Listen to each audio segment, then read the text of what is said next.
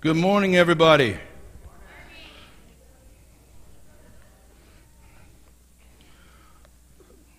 See, honey, did I leave my glasses down there? Did I leave my glasses down there? Hang on a second. I need my eyeballs. There we go.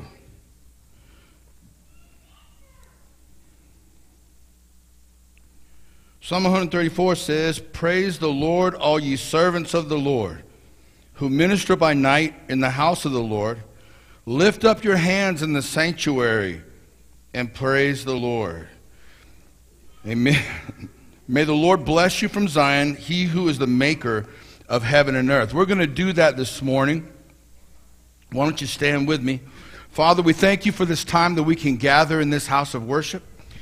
Lord, we give you praise and honor, Lord, that you have saved us, Lord, from the enemy's hand. Lord God, that you have delivered us from every act of wickedness, Lord God, from the bondage of the evil one. Lord, we thank you that you have redeemed us by the blood of Jesus Christ.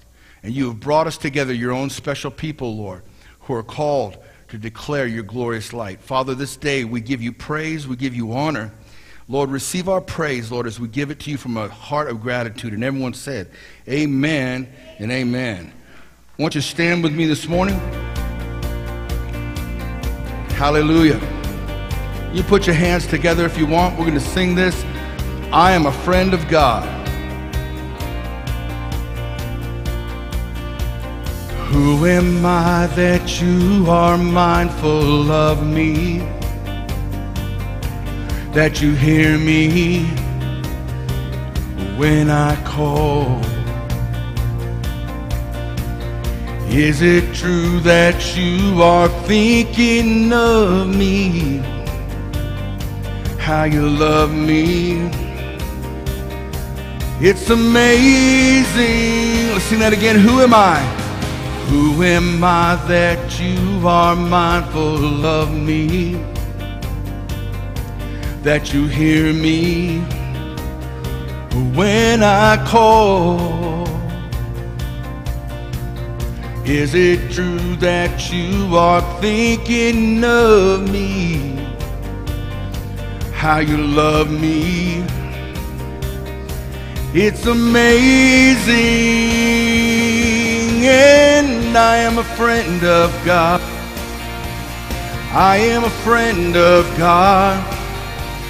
I am a friend of God. He calls me friend. Sing it again to the Lord. I'm a friend of God. I am a friend of God. I am a friend of God. I am a friend of God. He calls me friend. And who am I that you are mindful of me? that you hear me when I call. Is it true that you are thinking of me? How you love me? Come on, sing it. It's amazing. It's amazing. It's amazing. Oh, it's amazing. I'm a friend. Come on, sing. I am a friend of God. I am a friend of God. I am a friend of God. He calls me friend. Sing it again to the Lord. I'm a friend. I am a friend of God. I am a friend of God. I am a friend of God. He calls me friend. God Almighty, Lord of glory,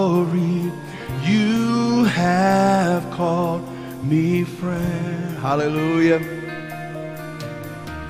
God Almighty, Lord of glory, you have called me friend. Sing that again to the Lord God Almighty. God Almighty, Lord of glory, have called me friend. Hallelujah. And I am a friend of God. Yes, Lord. I am a friend of God. I am a friend of God. He calls me friend. Lift your voices to the Lord. I am a friend of God. I am a friend of God. I am a friend of God. He calls me friend. And I am a friend of God. I am a friend of God. I am a friend of God. He calls me friend.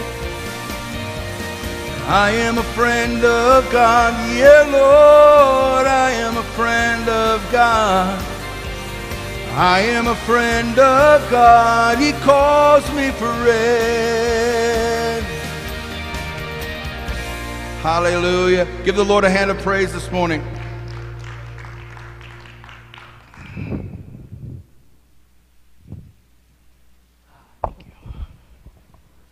Good morning, church.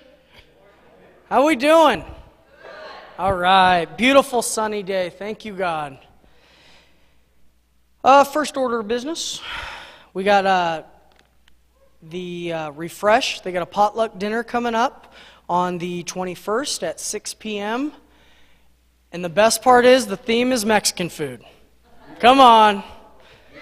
Me- I, I don't know about you guys. I could eat Mexican food every day.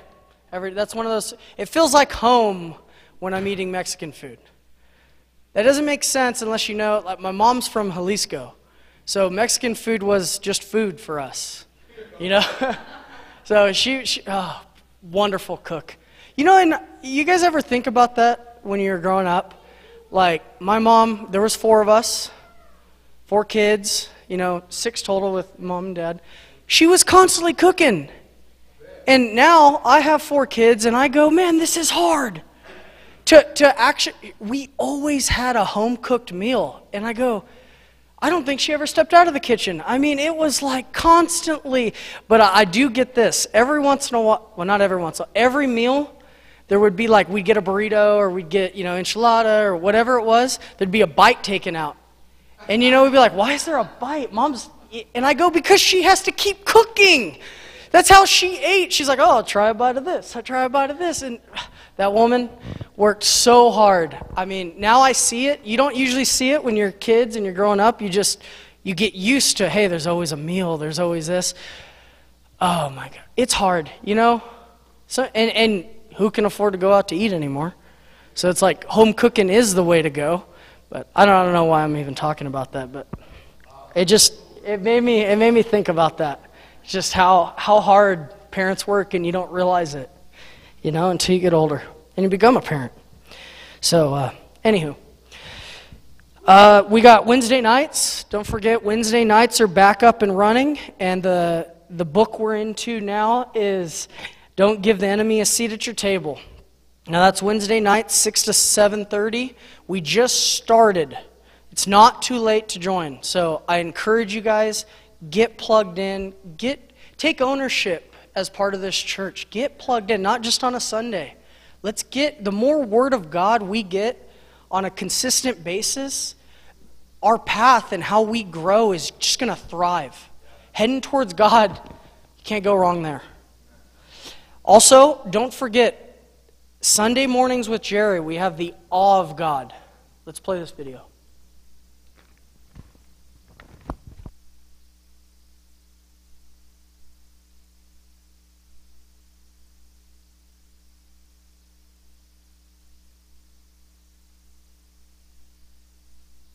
How is a lack of fearing God affecting you? If we're afraid of God, we'll pull away. But if we fear God, we'll draw near. You say, John, that sounds counterintuitive. The reason it sounds counterintuitive is because the fear of God has nothing to do with being afraid of God. The fear of God is when we're actually terrified of being away from God. If you look at the men and women in Scripture and in the history of the church, the ones who walked closely with Jesus are those who feared him. I have spent the last year writing the most critical revelations that God has ever given me because I want to see you endure to the end and fulfill all that God has called you to do. When we understand the awe of God, everything changes.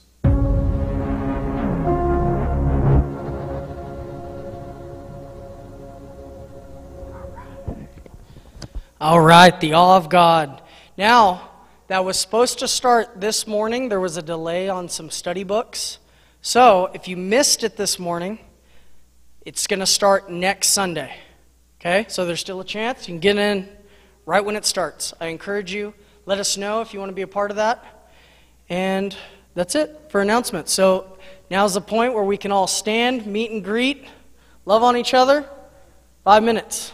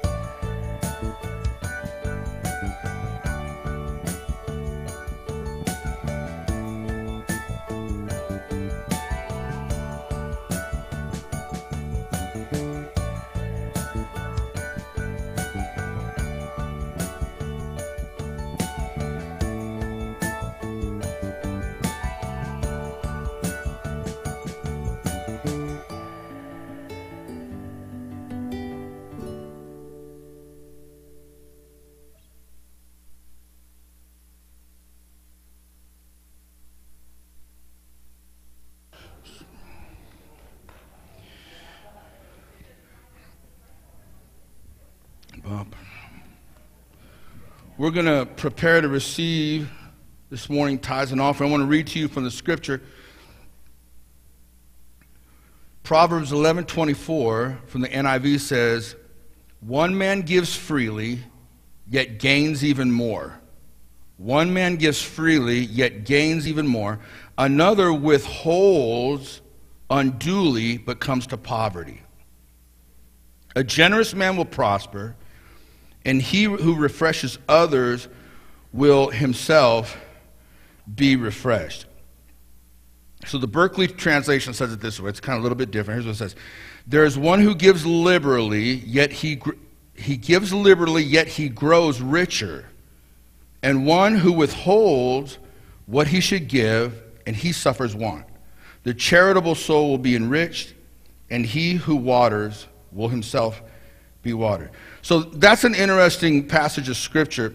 Actually, throughout the Word of God, we are um, encouraged to be generous, to be givers. Jesus himself said it's more blessed to give and, than to receive.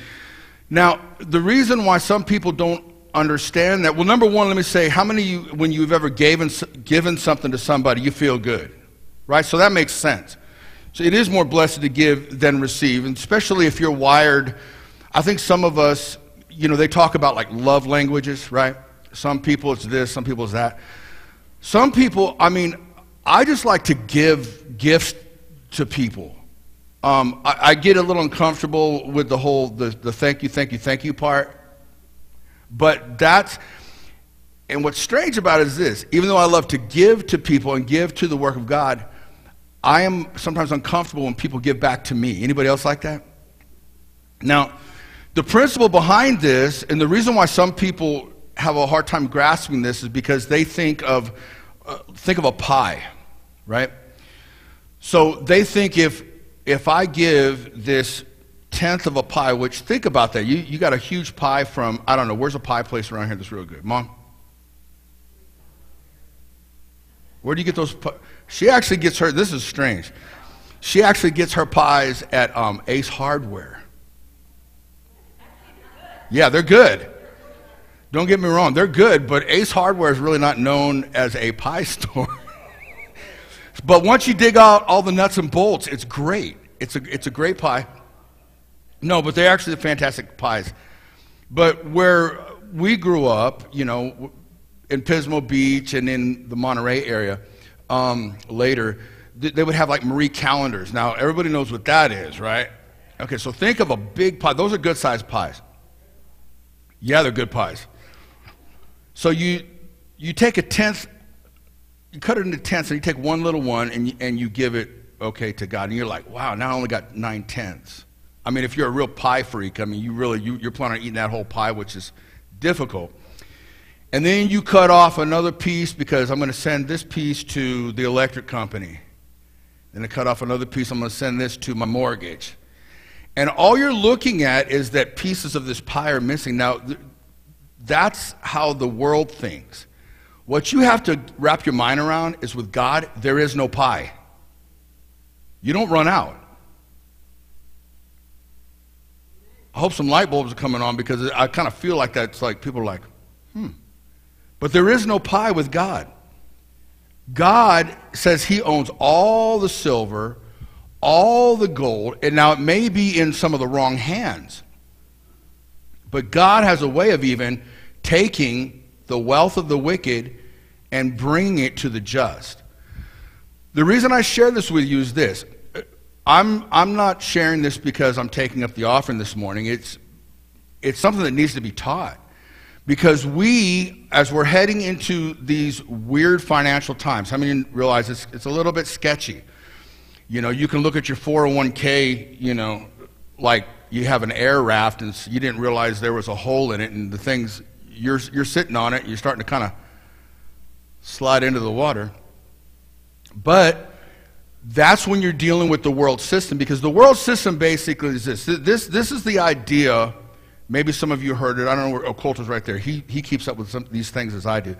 But the World Economic Forum and, and Agenda 2030, their big thing is this you're going to own absolutely nothing and be happy. That's what they want for you. Is anybody that's the first time you've ever heard that statement? Give me a wave. Okay, so all of you have heard this, right? That's the goal that they want. Now, it's important to realize that because it doesn't do any good to like, you know, put your fingers in your ear and say, no, no, no, this is not happening, this is not happening. No, that's what they're wanting to do.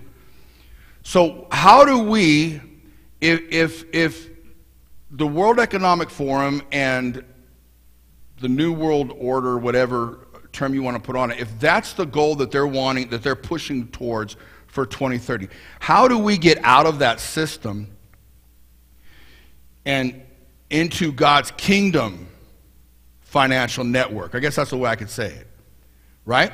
Because God's kingdom financial network is not based on the world at all. Perfect example is this Jesus and Peter were going to go up to the temple, and there was a temple tax that had to be paid. And you, you know the story. He says, uh, who, should, who should pay the temple tax? It probably went to Rome now that I'm thinking about it.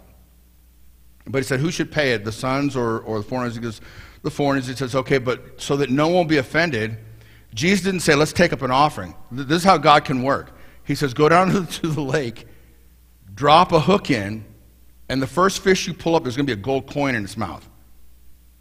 That's outside of the world system. Is anybody with me this morning? God has ways outside of the world system, but you have to get involved in the kingdom. I like that term, kingdom financial network. I'm going to probably copyright that. The kingdom financial network. Because if you have the idea of the pie, and that if you give this 10% to the work of God, that you have only nine tenths of the pie left, you're not understanding the kingdom financial network, which is the Lord says this I want you to know without a shadow of a doubt, God does not need your money. The reason that He allow, puts us in there is for you to get into the kingdom financial network and outside of the world system. If you stay in the world system, by 2030, you will own nothing. They say you'll be happy. I doubt it. If you say amen ever so often, it'll help me preach faster. Still no amens? Yeah, because um, I could stay on this till noon and then, and then preach because I, I, I'm telling you what, I could tell you testimony after testimony. One just happened to us this week. With God, the tithe, he says this. He says, Test me now in this. That's the only time in Scripture God says to test him. Only one. Only one time. He says, Test me in this and see if I don't open up for you the windows of heaven. He didn't say, See if I make the stock market go up. He didn't say, uh, see if you're going to get more on your food stamps. He didn't say that. He said, trust me in this. This is the way into the kingdom financial network. It's just the bottom floor, if you want to the truth. We're not even giving into the talking about the giving and the sowing and the reaping, but God starts us off small. Now, you may think that's not small, but that's small. 10% is small and it's across the board. Somebody's 10% is going to be less than somebody else's 10%. That's why God just put it across there like that. But what he says is this get into my kingdom financial plan. And he says, as you give your 10%, test me. And test me means this. If this is the first time that you're uh, ever hearing about this or getting involved with this, God's going to prove himself to you big time right at the, at the get go. But here's the deal He says, Give me that first tenth. Not pay everything off and see if I've, at the end, I'm going to do a little equation, see after I've gone to the movies, after I've done this, after I bought my cigarettes and every, you know, whatever people do, if I've got 10% left. He says, the first fruits from the top, give me that and see if I don't open you, open up for you the windows of heaven and pour you out such a blessing you're not able to receive it. Now you got to keep your eyes open to what's happening. Well, I could tell you a multi- multiple stories on this. But we not only tithe, we, we've got into the area of, of sowing and reaping. Okay, the tithe, I'm blessed. Amen. But when I want to go to another level, I start giving to the Lord. Like if you want, for instance, the growing season is kind of coming to a to an end. You know, the tomato plants are drying up and all these things. But I get ready for the for the next season. Now, I can wish all day long that I have fresh vine tomatoes next season. But if I don't plant a seed, guess how many vine ripened tomatoes I'm going to have? Zero. Big goose egg. That's it. Why? Because I didn't plant the seed. You can, I can pray all day long. Oh Lord, out of this little pile of dirt, please bring some tomatoes. But the Lord says every seed produces after its kind. So when we plant into the kingdom, the Bible says this. It says there is, I need my glasses for this, so I just read it to you. One man gives freely and yet gains even more. Now that's, that's the word of God. That's God speaking to you. One man gives freely and gains even more.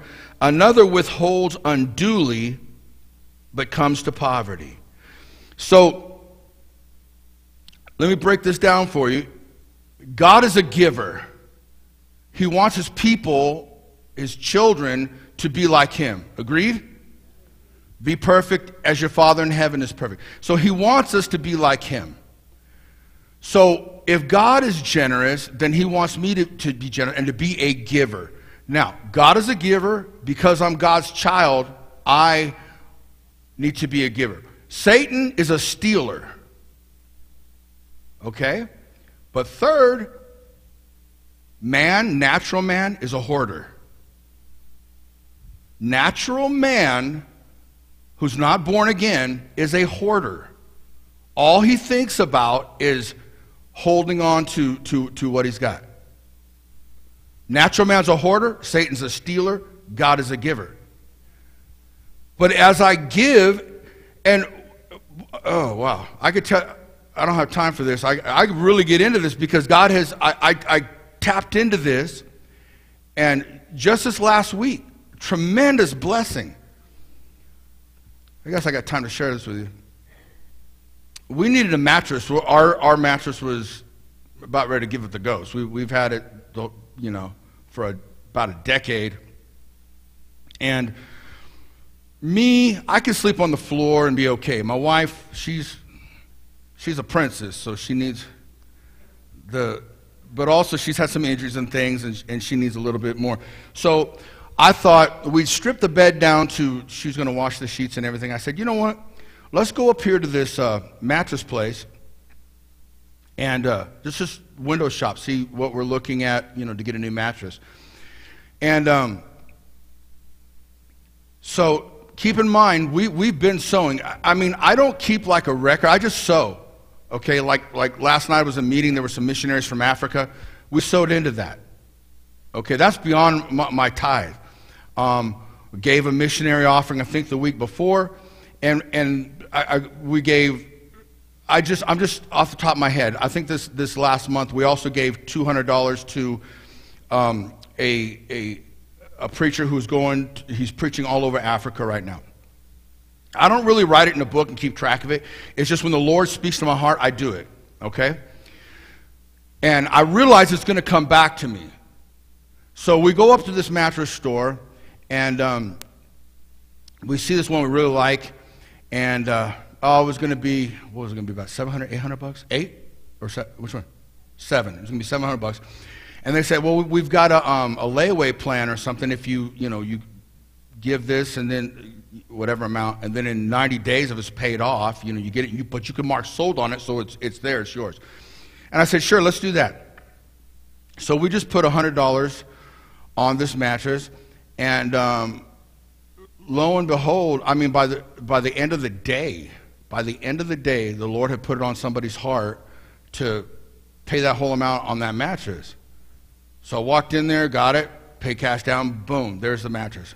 That's one way God came back to me on that. Now, what's interesting, not only did that happen, my wife got online and said, Well, let's, let's see how much that mattress was, because it was on some kind of a Labor Day sale. And she said, like any good salesman, even though it's the day after Labor Day sale, if you, if you buy it today, we're going to give you that deal. So we got in on that. But she started looking at and that mattress that we paid, I mean, God paid $800 for, how much was it? Between 200 and 4,000? Between two, how can it be between 2,000 and 4,000? That's a pretty big brick. So we'll cut the difference and say $3,000. It was a $3,000 mattress that I got for a grand total of 800 that God gave it to us. So, and that's just one testimony. I could, t- I could sit up here and tell you this last year about miracle after miracle after miracle. I could tell you about this.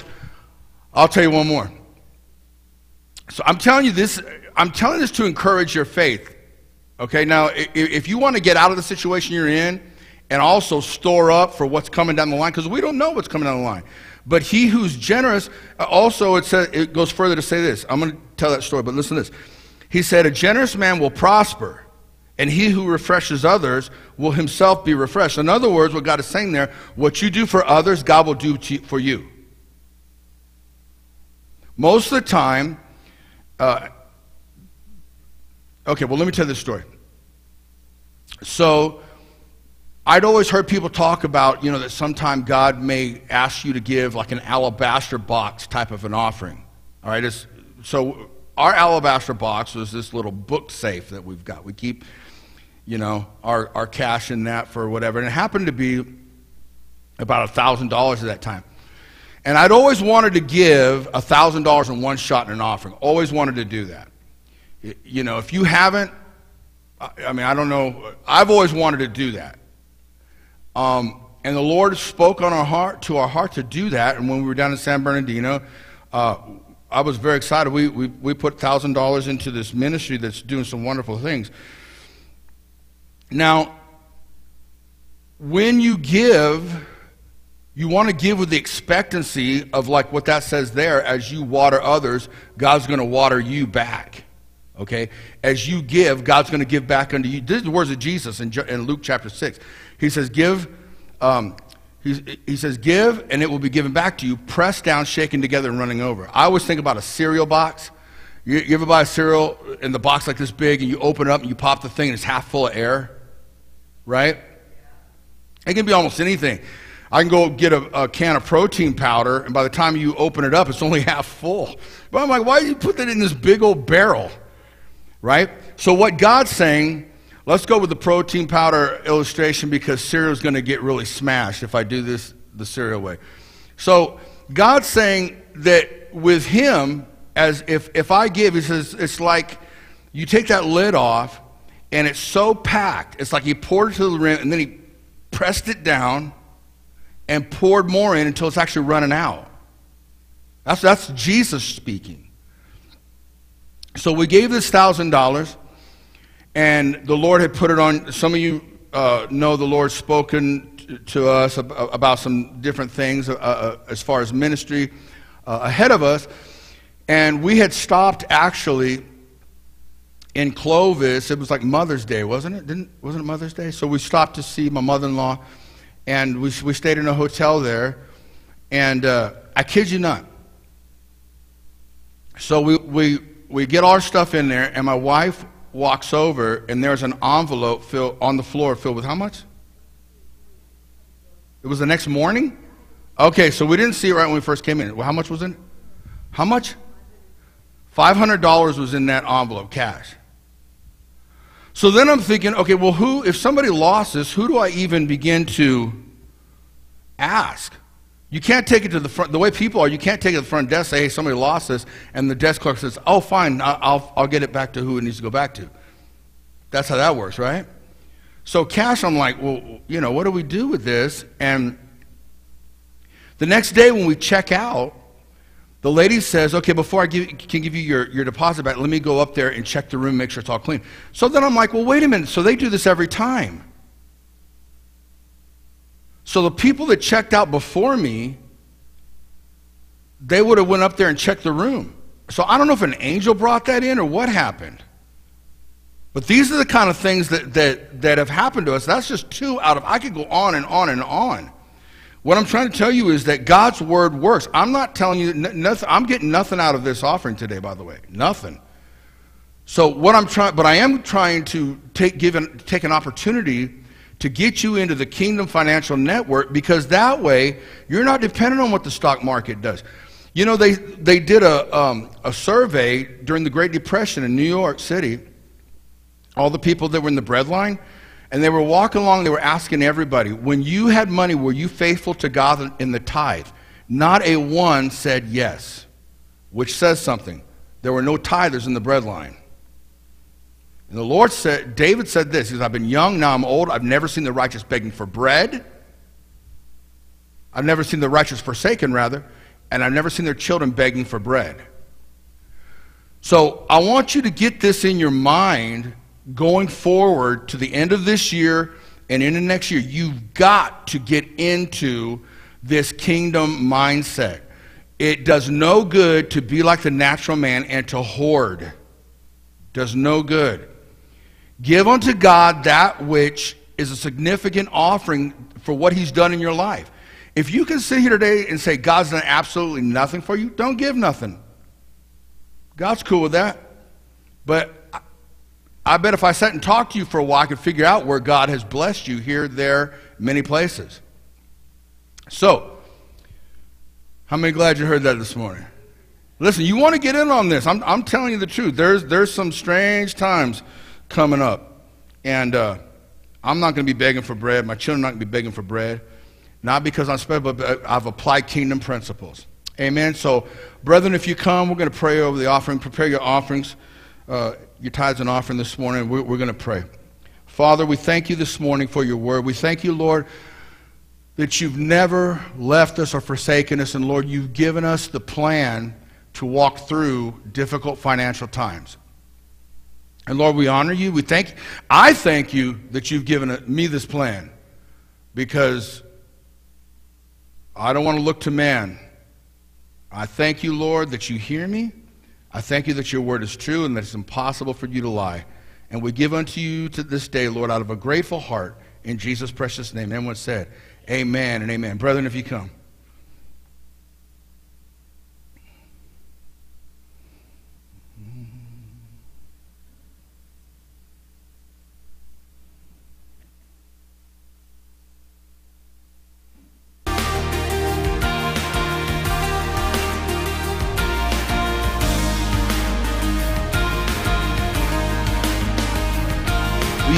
Worship the God who was. We worship the God who is. We worship the God who evermore will be.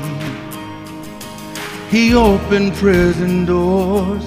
He parted raging seas. My God, He holds the victory. Would you stand with me this morning? There's joy in the house of the Lord. There's joy in the house of the Lord today. And we won't be quiet. We shout out your praise. There's joy in the house of the Lord. My God is surely in this place. And we won't be quiet. We shout out your praise. Hallelujah, Lord.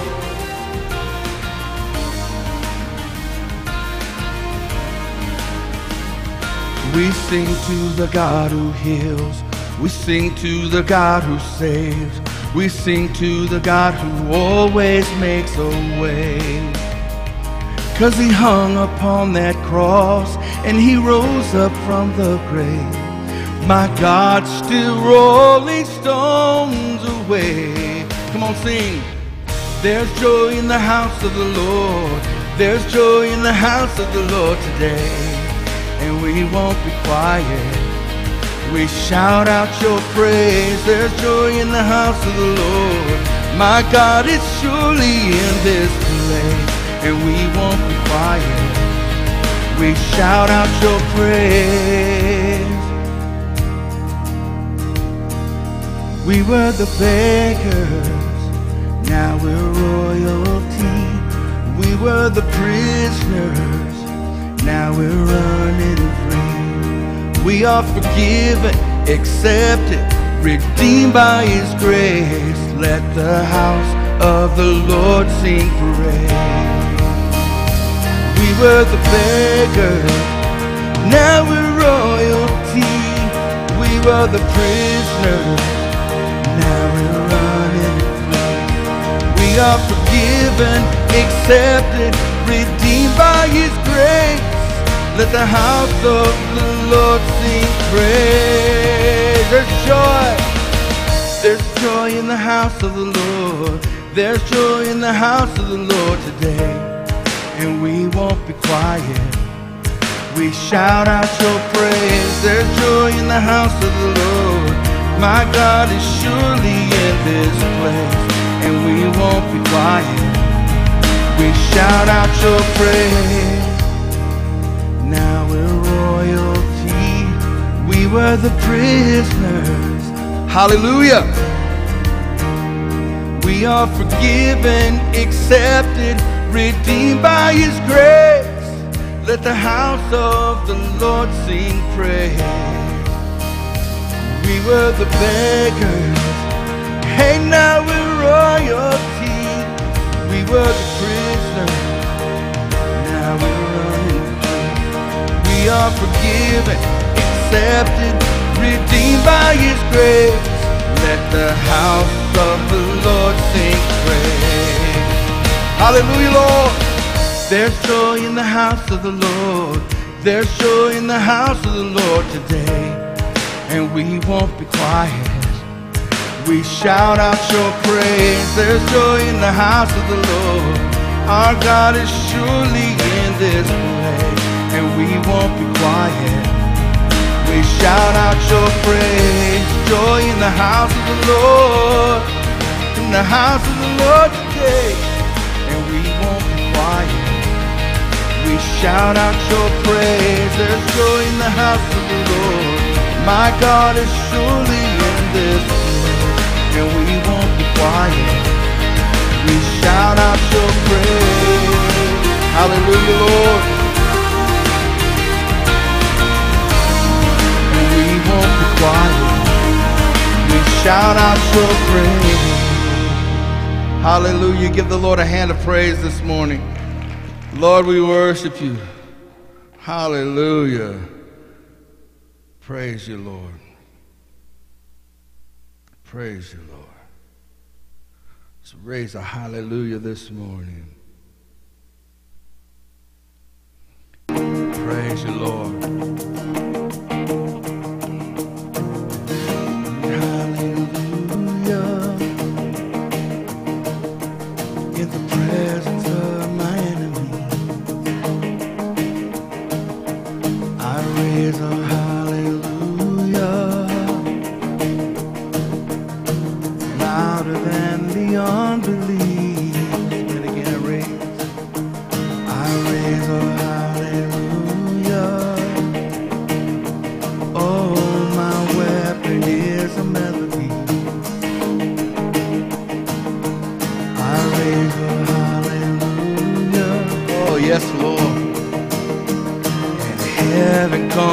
Fight for me. I raise a shout.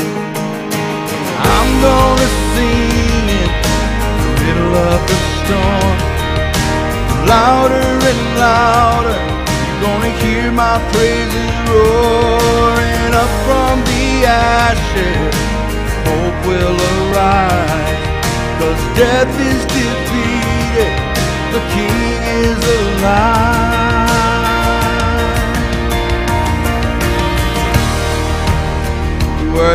Lord.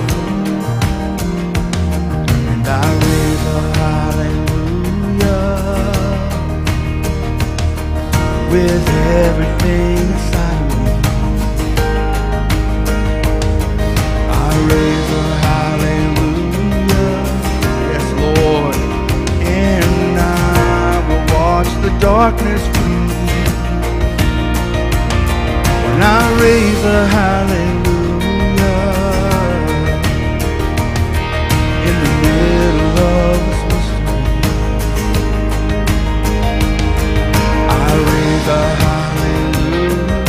listen now. And fear has lost its hold on me. And I'm gonna sing in the middle of a storm. Louder and louder, you're gonna hear my praises roaring up from the ashes, hope will arise. Cause death is defeated, Is alive. We bless you, Lord. We bless you, Jesus. Hallelujah.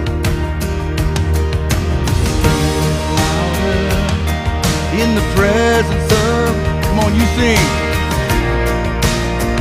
Oh, louder than the unbelief.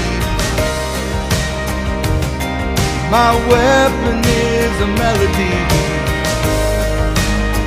Oh, heaven comes to fight for me. Sing a little louder in the presence of my enemies. Louder than the unbelief. My weapon Cause heaven comes to fight for me and I'm gonna sing.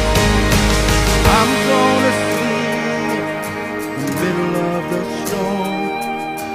Louder and louder, you're gonna hear my praises roaring up from the ashes. Hope will arise. Death is defeated, the King is alive,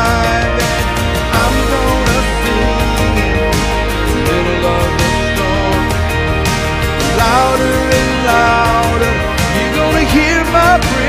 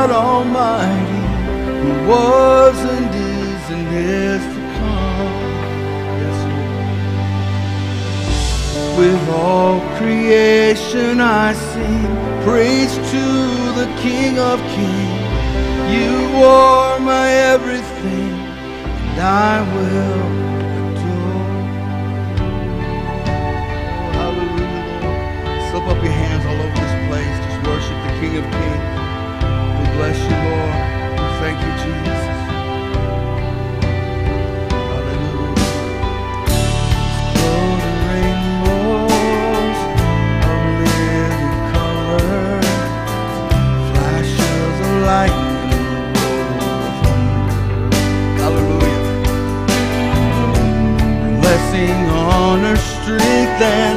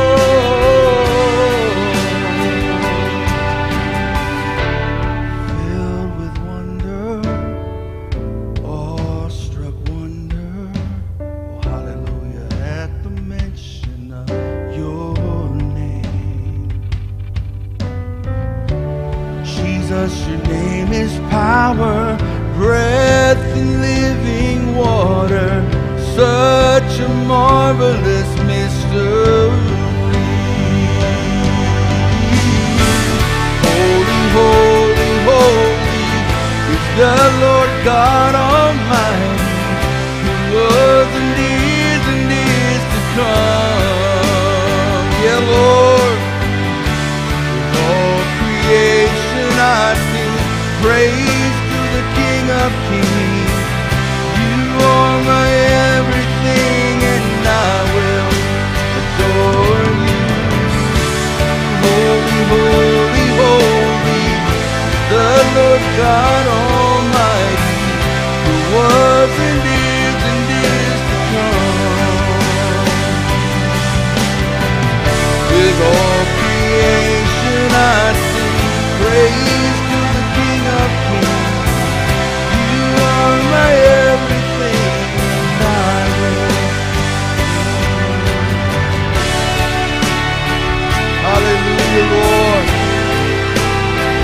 Hallelujah, Jesus. Glorify your name. Hallelujah, Lord. You are a mighty King.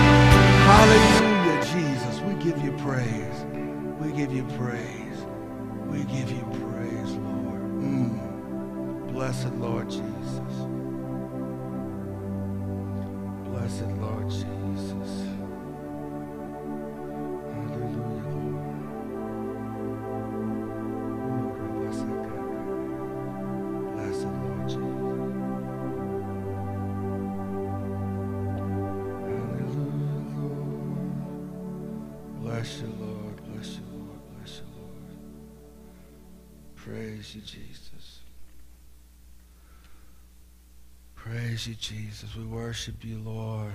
We glorify your name. Come on, slip up your hands and just worship him. Oh, thank you, Lord, for the presence of the Holy Ghost. Mm, Jesus, we worship you. Blessed Lord, blessed Lord. Blessed Lord Jesus, we give you praise. Thank you for all that you've done. Thank you for all that you're going to do, Lord. What a privilege it is to be in your family, Lord. Thank you for the blood of Jesus. Cleanses us from all unrighteousness, Lord. Thank you for a new start. Thank you for bringing us into your family. Thank you, Lord, that you're coming back soon. We praise you. We praise you. Hallelujah. Mm. Praise you, Lord. Praise you, Lord. Oh, hallelujah. Blessed Lord Jesus.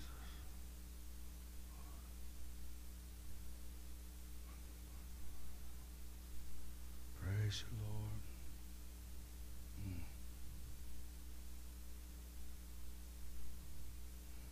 Praise you, Lord.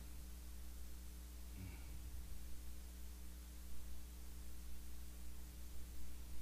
Praise you, Jesus.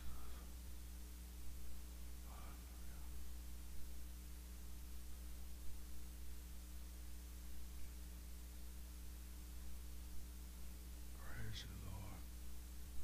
Praise you, Lord.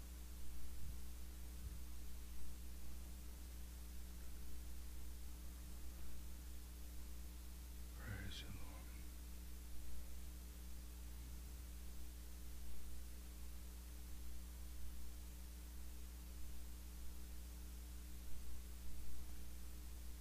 Sing this with me if you know it. I worship you, Almighty God. There is none like you. I worship you, O Prince of Peace. That is all I long to do, and I give you praise, for you are the mighty God, and I worship you, Almighty God. There is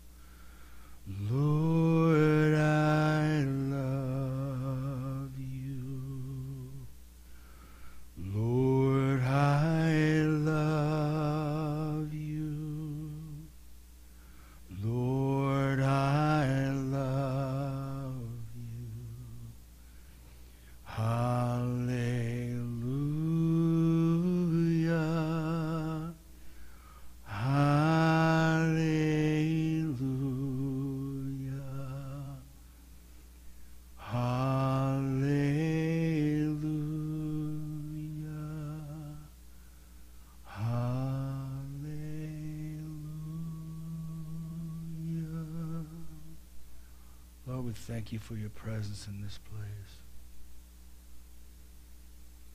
You're a good God. King of all kings, Lord of all lords. Blessed Lord Jesus.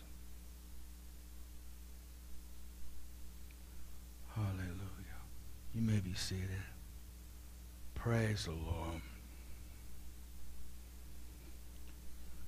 That's what it's really all about, isn't it? When we come together, if the Lord don't show up, no life. River of God is there is life. Aren't you glad He didn't leave us alone? He sent the Holy Spirit Jesus said, It's actually to your benefit that I return to the Father. Because if I don't go, the Holy Spirit will not come. Jesus, in his humanity, could only be one place at one time. But the Holy Spirit can be here, can be in Africa, Mexico, everywhere, even up at the North Pole where Santa lives. Praise God. Well, if you have your Bibles, turn me to Ephesians chapter 6.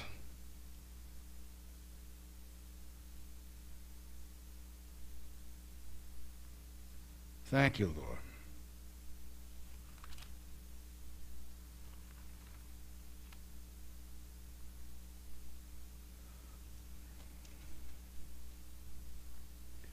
We're going to read verse 12.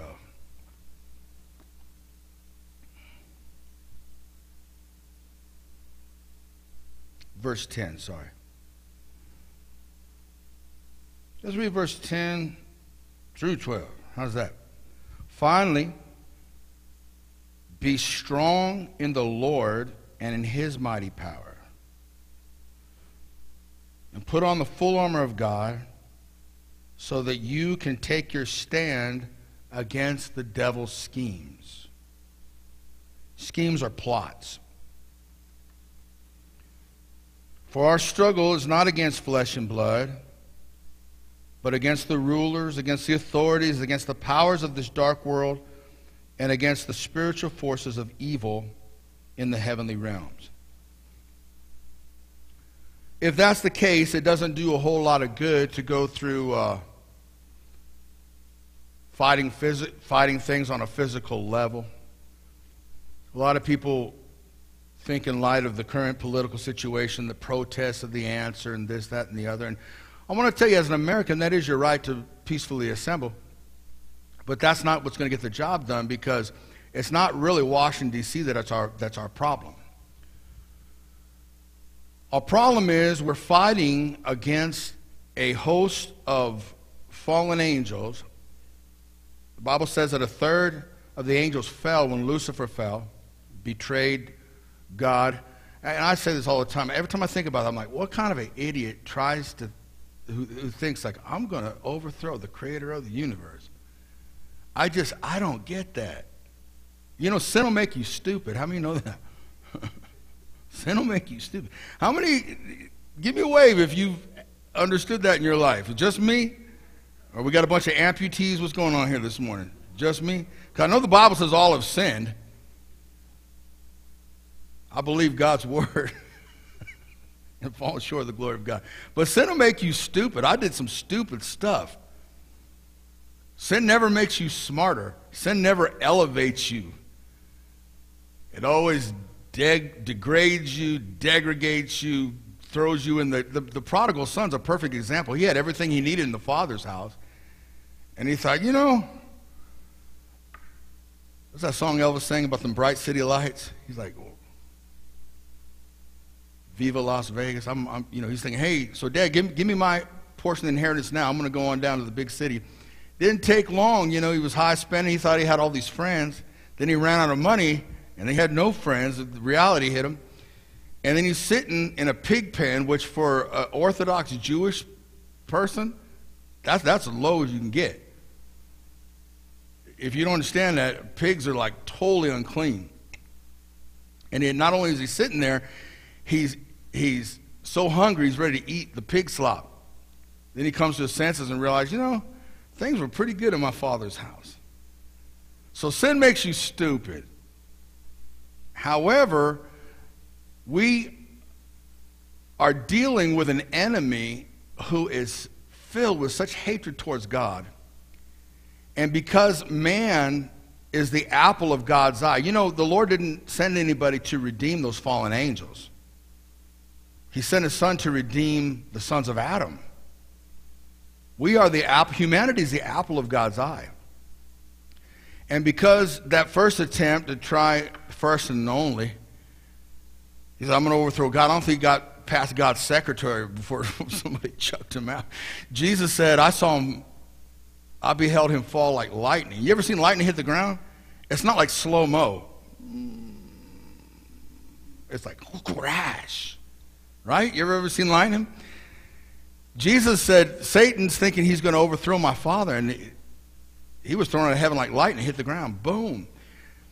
And ever since then, because he can't get back at God, he's trying to do everything he can to break the heart of God by defiling mankind and uh, bringing mankind into a place of just total degradation, total darkness. When you see some of the things that are happening, um, really in America, you know, it's funny, when, when I was a kid, missionaries would come and they would show pictures of the natives and everything of where they were at, and they had those big hoops in their ears and bones in their noses and stuff.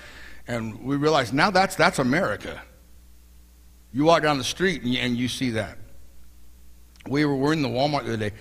So, you know, uh, this is not against tattoos or nothing, so don't take this the wrong way. But this lady was so covered in tattoos, and I think she was using her, what do you call those, snap cards or whatever, to, to get some food, you know, buying a, some bunch of junk stuff. And I was looking at all them tattoos, and I'm trying to add it up in my mind, all the money that those tattoos cost, because they're not cheap, right?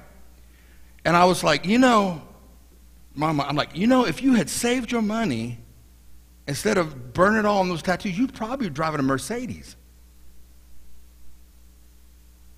But, but what happens? The, enemy comes in. The Bible says if our gospel be uh, hid, it's hidden to those whom the God of this age, Satan, hath blinded their minds. Just think about how difficult would it be to have blinded eyes and try to navigate through life. A blinded mind, they're blinded to the truth. What is the truth? That God is good. God is actually for them. You know, the price has already been paid for every single person if they will just come to, come to God through Christ. It's already paid. The Lord's not asking you to do all kind of crazy machinations or get cleaned up before you come. Just come. The price is paid. But somehow they don't, I don't know, they don't get that, and, and maybe they've not heard the gospel.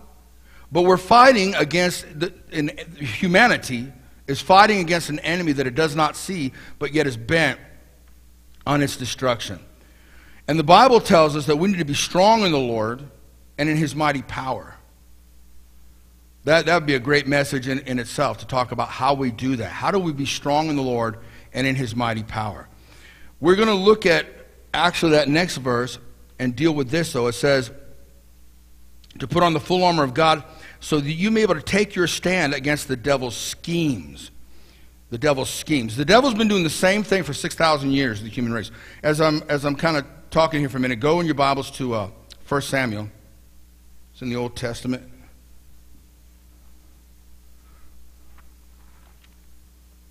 And um, you're going to see pretty clearly here today that what the devil's doing now is nothing new. He's been doing it for 6,000 years because it works. And because people don't really study history or look at the Bible in such a way like you look at, uh, oh man, you look at so many Bible characters. You look at Samson, you look at David. And um, one of the things I understand about David, that, that, that little that problem, problem, that sin that he had with Bathsheba, what's interesting is, is David kind of went on, on what we call road status in the military. Anybody remember that term was in the military? Road means retired on active duty. He's still the king, but he's not doing kingly things. The Bible says that at the time that kings go off to war, he kind of just sitting home Netflix, Netflixing it out or something. Right?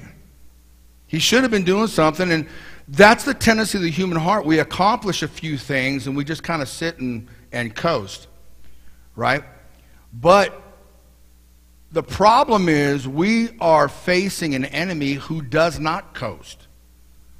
He is actually very motivated to steal, to kill, and to destroy. Now, we're going to look here, we're going to see this very clear in 1 Samuel chapter 10. Let's read these first few verses, three verses, and then I'm going to unpack this here for you, show you what we're looking at. First off, uh, say this with me there is no insignificant passage of Scripture. One more time. There is no insignificant passage of Scripture. If it's in here, it's in there for a reason. There are things behind the names. There, I'm going to show this to you here. We're going to look at 1 Samuel chapter 11. That's on the screen there, verses 1 through 3. Nahash the Ammonite went up and besieged. I'm reading from the New International Version, by the way, this morning. Nahash the Ammonite went up and besieged Jabesh Gilead. And all the men of Jabesh said to him, Make a treaty with us, and we will be subject to you. Or it could be said, We will be your slaves. So listen to this. Make a peace treaty with. First off, this guy's coming up to attack them. That's what's going on. And they came out and they said, Hey, can we make a peace treaty with you, our enemy, and then we'll be your slaves? But Nahash the Ammonite replied, I will make a peace treaty with you on only one condition that I gouge out the right eye of every one of you and so bring disgrace on all of Israel. And the elders of Jabesh said to him, Give us seven days so we can send messengers throughout Israel. And if no one comes to rescue us, we will surrender to you. Isn't that bizarre? Think about that. First off, when the Lord told Israel to go into the land, he said, Don't make any treaties with the inhabitants of the land, right? Now they went in under Joshua and totally cleaned house. I mean, there were giants in the land and uh, didn't faze that generation at all. It, it, it freaked the generation previous to them out. They said, We can't go in, there's giants in the land. And you know the story from, from Numbers uh, chapter 13. And the Lord said, finally said, because they kept doing that. They kept accusing God. They were saying, you know, it'd be better for us to die in Egypt, you know, and this, that, and the other. And God finally had enough and said, you know what? I'm done with this. You wander in the wilderness for, for till this whole generation passes away, and I'll take the next ones in. And they went in and totally cleaned house. And the Lord said, when you're in there, don't make any covenant with the enemy at all. And yet, here we find them uh, at a time of, you know, it, it wasn't a, a bad time. Samuel was, was, was the judge and the prophet. And uh, they had come through, pre- previous to Samuel was a guy named Eli. And Eli, when he became an old man, was, was just lukewarm and backslidden. His sons, even though this is in the Bible, I'm not even comfortable saying this in the church, but this is in the Bible. His sons were committing fornic priests were committing fornication with the women that would come to the tabernacle. Having sex with the, with the young ladies that were coming to church. And Eli, the old man who was in charge, the, the, the, the senior pastor, if you will, wouldn't rebuke him. He should have, he should have taken away their license and booted them out of the church.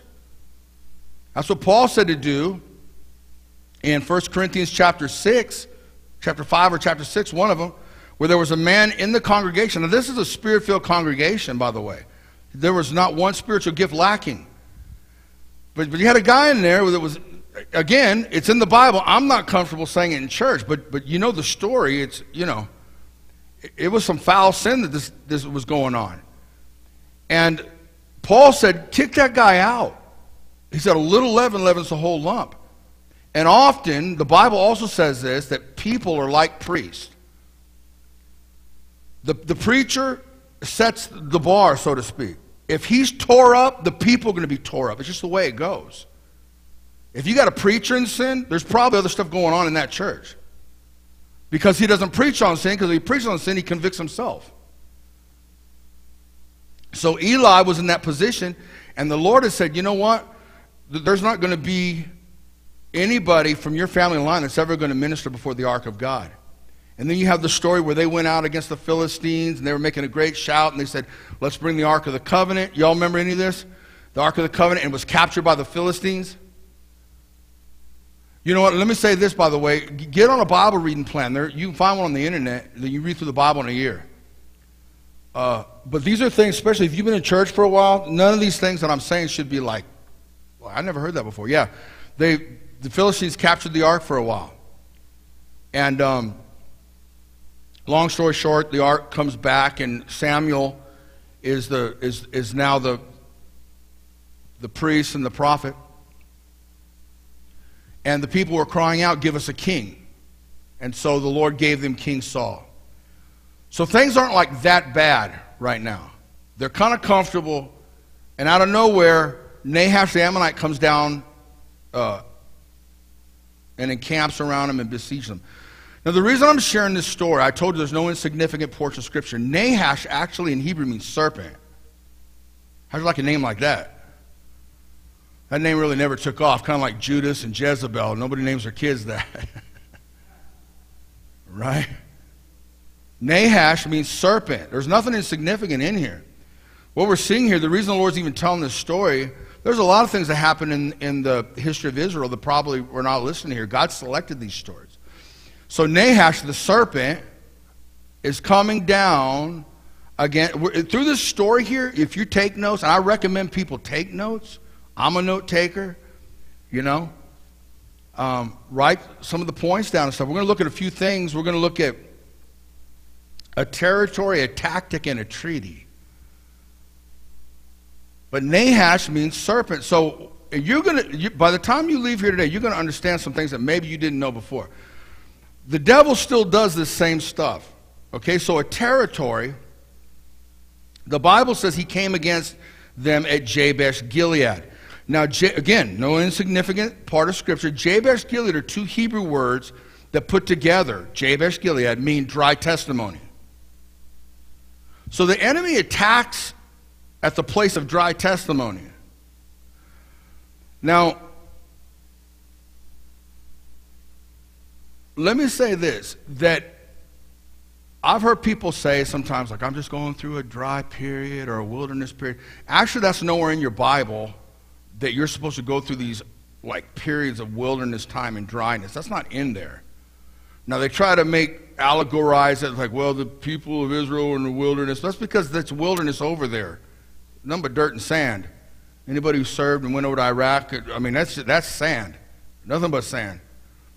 And um, that's the area. But this whole time, you, you'll see people do that.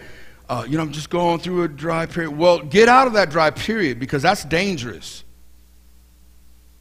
The Bible says this that the rebellious dwell in a dry land. The rebellious, you could write that down rebellious dry land, and with Google, you'll find where it's at. The rebellious dwell in a dry land. Another thing that's interesting, Jesus said that when a demon comes out of a person, where do they go? They go searching and dry, they wander and roam the dry places. So, what do you got in the dry places? You got serpents, scorpions, you got death, you got danger, you got no water. How many know you're going to live so long without water? So the enemy comes down not when you're strong. He might try when you're strong, but like for instance, Jesus was in the wilderness, okay? And he's he, basically he's spending time getting his plan from the Father, a time of just getting along with the Father. And Satan came to him, thought he would that if that was at his weakest, didn't take much.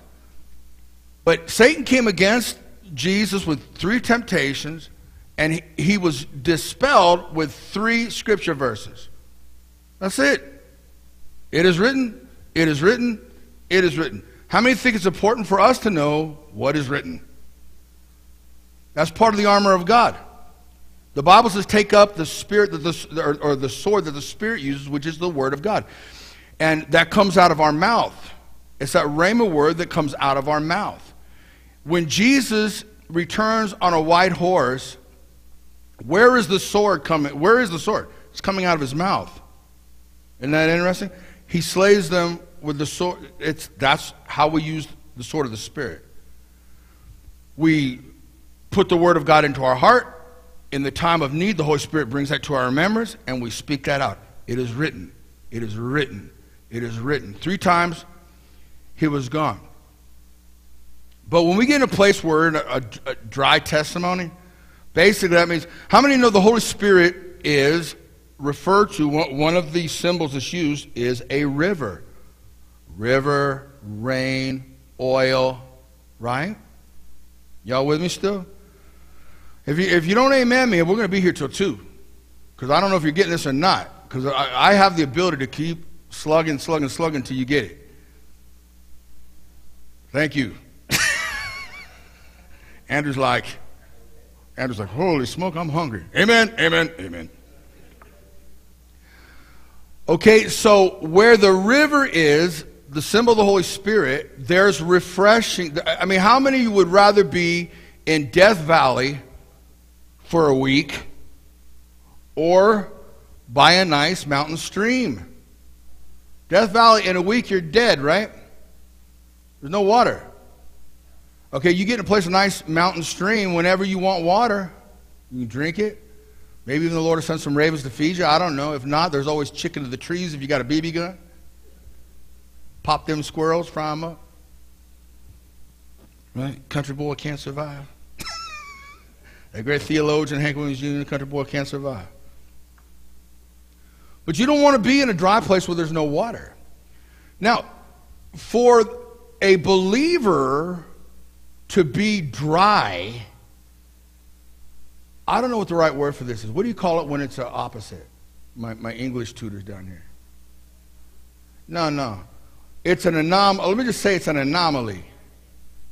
Yeah, it's an anomaly, antonym, anomaly, whatever. Whatever it is, it's, it's not normal. That's what I'm trying to say. It's not normal.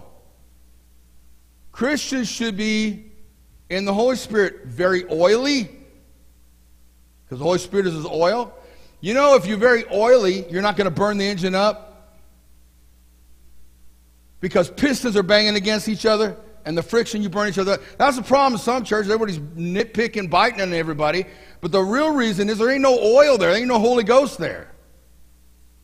And everybody's running, trying to run a dry engine. Now, Jesus said in John 7, 37 through 39, he says, If any man thirst, let him come unto me, and as the scripture says, out of his innermost being will flow rivers of living water, which will be a blessing to those around you, is what the purpose of the baptism of the Holy Spirit is.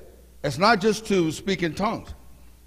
That's an important part. It's a vital part. But it, but it doesn't do you any good if you just spoke in tongues once and ain't spoken tongues since.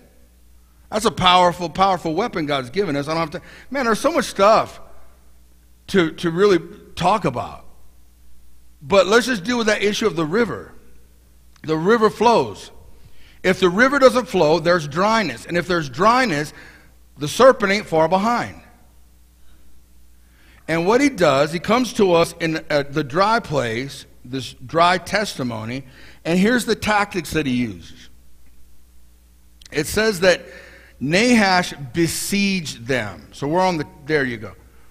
Now, besieged is an old way of doing warfare, but it does two things.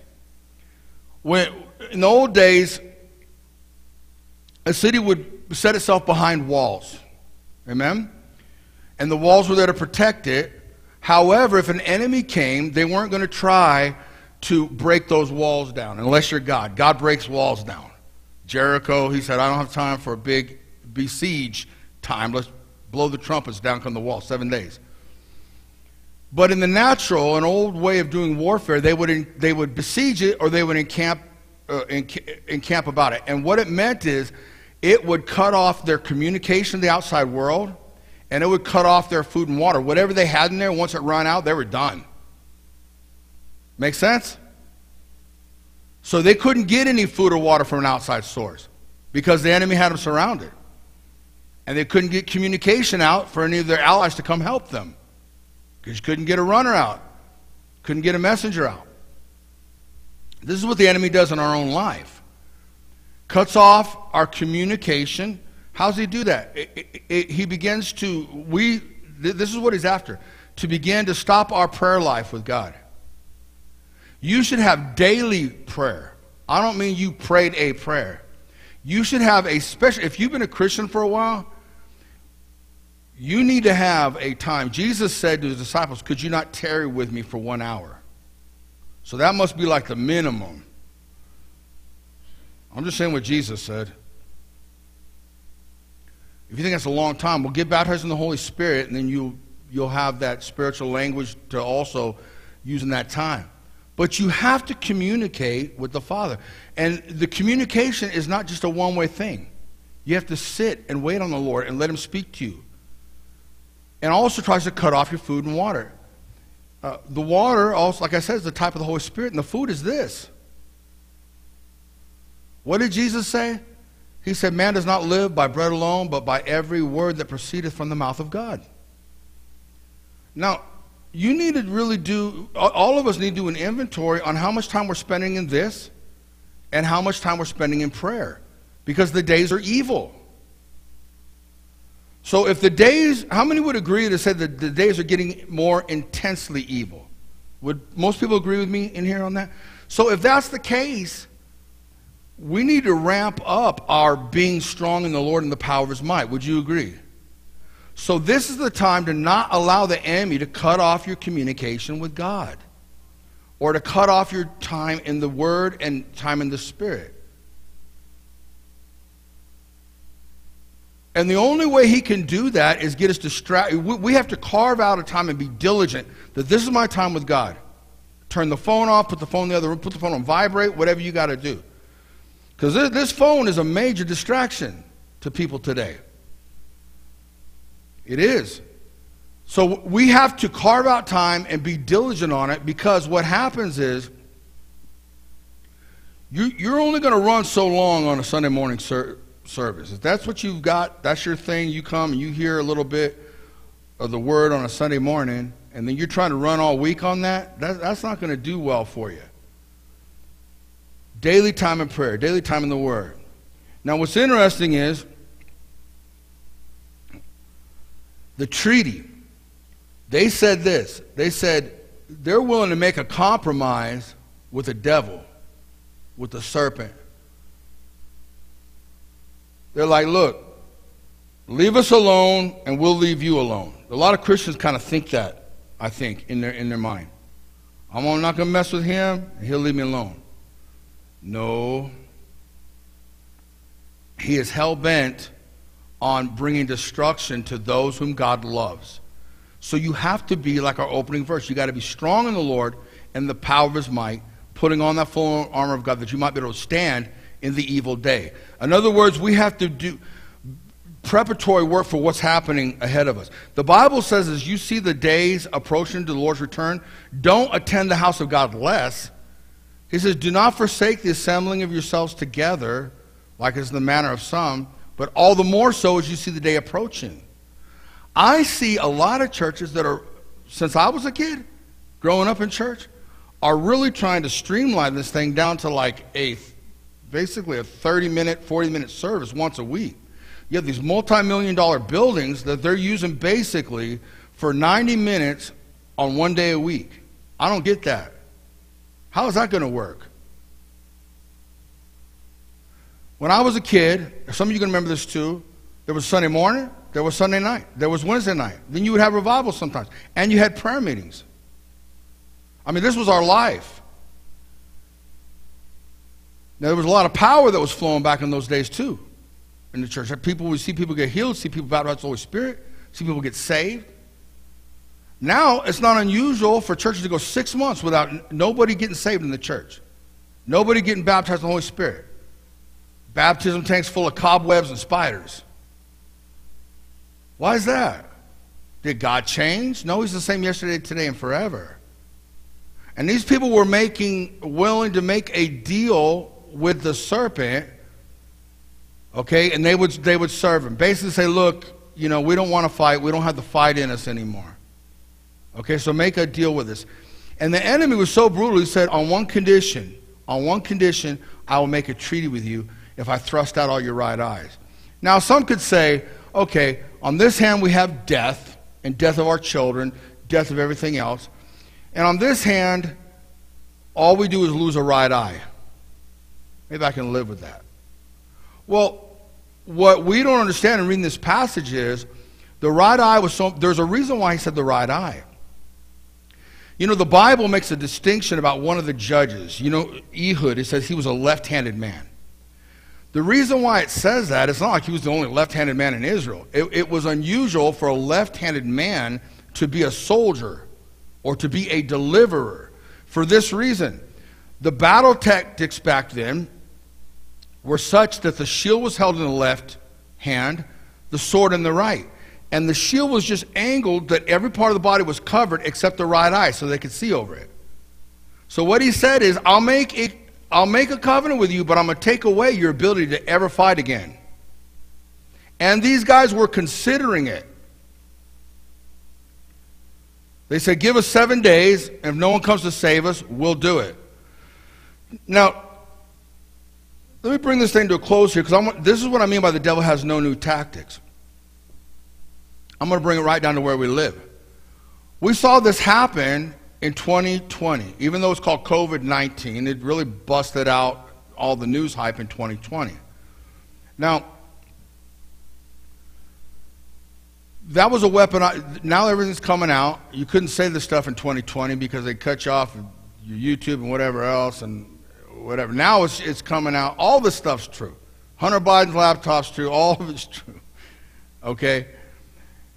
These guys are like, you know, take one shot and then a booster. You take a second booster and then you're not, you're not going to spread it to anybody except people with other boosters. Now you get the third booster and then you're going to go three miles, and then you're going to see somebody else that has a booster, and you, they're going to be infected. But with, with the fourth booster, uh, you might still get the virus, but it's going to be the best 10 minutes of your life.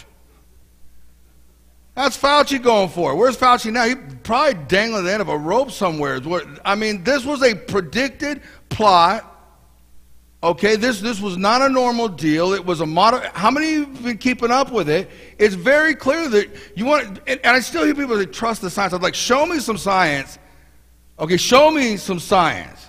Okay, because that was very clearly a, a, in case you don't know this, this World Economic Forum, this new whatever they're doing, they have a plan to reduce the world population down to like 500 million. You aware of that? Okay. So they're they're going to do. You know, by the way, Bill Gates is. I mean, he's a he's wanted. They want to try him for war crime or as a war criminal in Africa because he's going over there.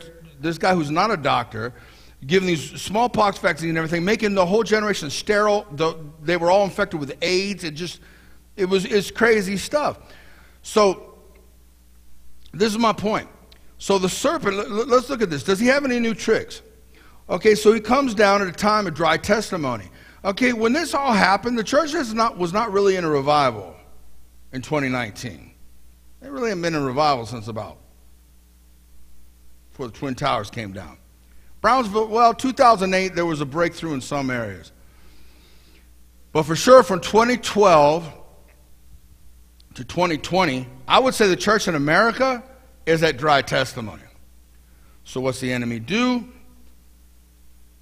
He thinks this is a good time to surround the church. Comes down, and what's he want to do? He wants to cut off the communication, he wants to cut off the word. Communication between God, communication with other believers. And I get it for those who, you know, it's very, there was a very difficult time because they were hyping it up so much. I remember there, there's a guy that we call, he, he's a good dude, but we call him Chicken Little because to him the sky's always falling. He's got, if I said his name a lot, some of you would know him. But he was predicting, like, I mean, gazillion people's dying, you know. And, and my wife and I, everybody was like, we're like, what the world? And you didn't really know that the, the news was propaganda quite yet. So you kind of believe in a little bit. And at first, I think when they said, you know, like, what, 15 days to stop the spread.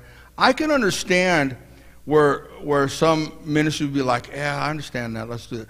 But then as it went on, it's like, wait a minute. Wait a minute. Okay. Something smells here. This don't seem right. Yes, some people die. I know a couple people that die, but people die every year from the flu. It was interesting, all the flu stats went out the window. There was no flu stats for that year. But what it did do, we saw that the church at Dry Testimony was willing to make a deal that backfired on all of us. Because we were like, well, we're going to stop the church or we're going to stop meeting publicly. We're just going to go online. God, you know, the, the government's not telling us to, to stop meeting. We're just going to meet online. Well, you know, are you going to trust your ministry to YouTube if you say something like what I'm saying right now that you get strikes and they're going to try to shut you down? Also, what happened is is that many of the people that left, they're not they haven't come back and they're not coming back. Because we basically let them know that, eh, it's not that important to come to church. Now, what's strange about the whole thing is this. So he came down the exact same way. We want to cut off the word, cut off the communication, and do the death blow of putting out your right eye. And that's what happened is that most of the church in America right now, you, you've got multi-million, you, you've, got, you've got church buildings that sat like 5,000 people that got about 40 in them now. And the reason I'm sharing this with you too, uh, right now is not to like throw shade on people that shut down during that time. The reason I'm telling you this is it's about to happen again. That's what you need to know. That this whole thing is about to happen again. And what we need to realize, we need to right now begin to prepare ourselves to be strong in the Lord and the power of His might to believe the word of God no matter what. That we don't surrender. See, these guys are saying, we'll surrender to you. You know, make a deal with us. Let's make a deal with the devil. That's kind of what it is when you're doing what the World Health Organization is asking you to do. You're making a deal with the devil. Because how long do you think a church can really survive when you shut, shut the doors like. How many realize that didn't work? Did it help or hurt the church? It hurt the church. Yeah. We took an apple out of the wrong bag on that one. So I'm telling you this as, mark my words, this thing's going to come back around th- this next year. Perhaps even this fall. Okay, and you need to be a people that says, we're not going to shut, we're not going to make a deal with the devil this time. Because what you, what you realize, the people that didn't, didn't shut down, everybody else that still wanted to go to church, they ended up at their church. That's true. There are some people, they're not going to surrender no matter what. And they're looking for a, a minister or a preacher who's going to stand up like he believes this what he preaches. Talks cheap. You can say Jesus heals. You can say Jesus delivers. Okay, but, it, but when, when, a, when a trial comes, if you fold like a cheap suit, your words, your words are just words. When the Lord told the three Hebrew children in Babylon, well, let me say this, He told the whole nation, don't bow down before any other God, don't bow down before any idol.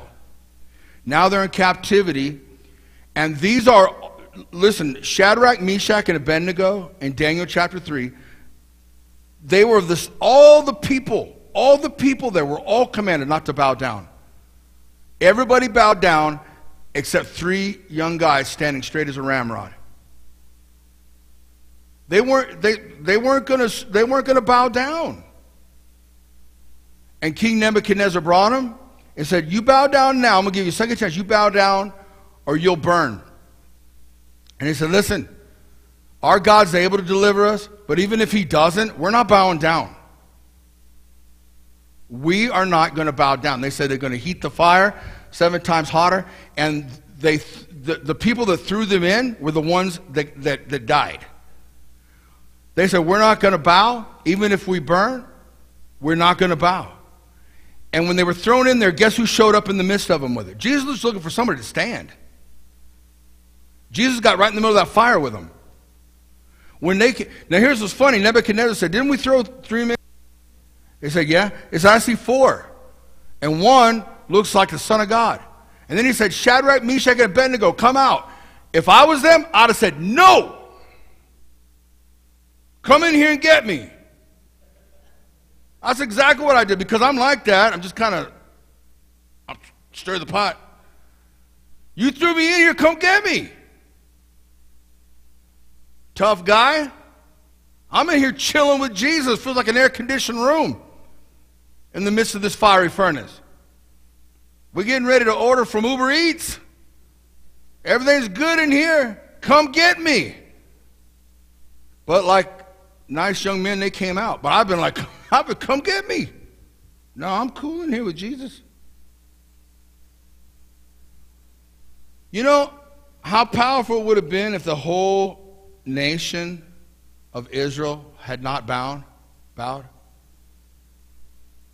But three was enough. And the Lord got in there with them. Whatever's coming in the, in the near future here, listen, it's time for the church in America to stand. To stand.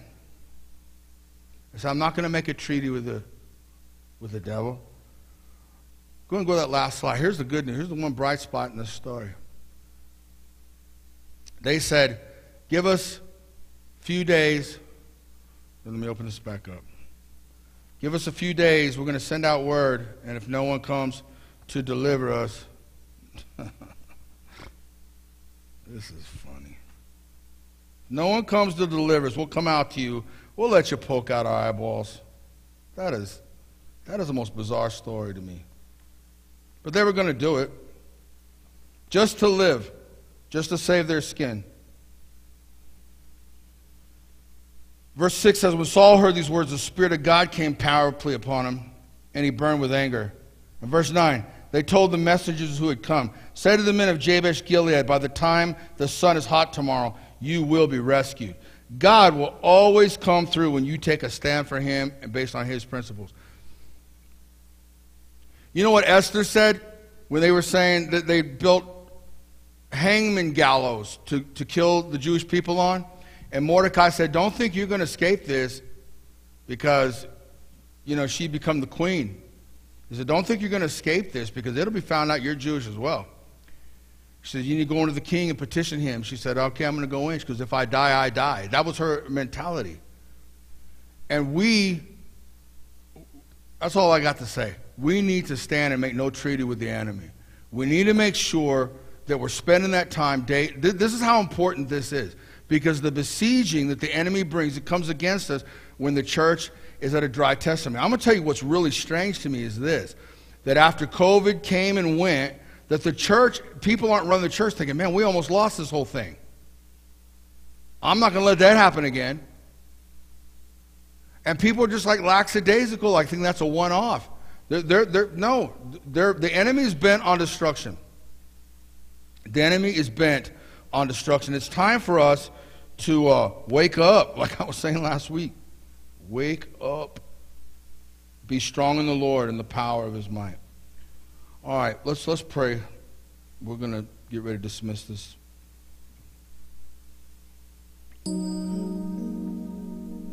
Lord, thank you for your word. Thank you for the move of the Holy Spirit that we had this morning. Lord, I pray this word does shake us. That we realize, Lord, we are at the end of time. Your return is at hand. And Lord, that we be diligent in seeking your face and becoming strong in the Lord and the power of his might. That we make no deals with the enemy. Lord, whatever comes, Lord, that we will not bow. Lord, that we said in our heart we're not going to bow. And Lord, help us and give us the strength. In Jesus' name. Our heads are bowed, our eyes are closed. I don't want to close the service without giving an invitation. If you do not know the Lord Jesus Christ, if you're here, you've not made the Lord Jesus Christ the Lord of your life. You've not surrendered your life to Him, or maybe you've done that at one point and you've walked away. Maybe you've compromised with the enemy. And you're in a position of, you're, you're just in trouble. You need out. You need Jesus to come and save you. That's you. Slip up your hand real quick. I want to pray for you this morning. God bless you. Man. Anybody else this morning? God bless you.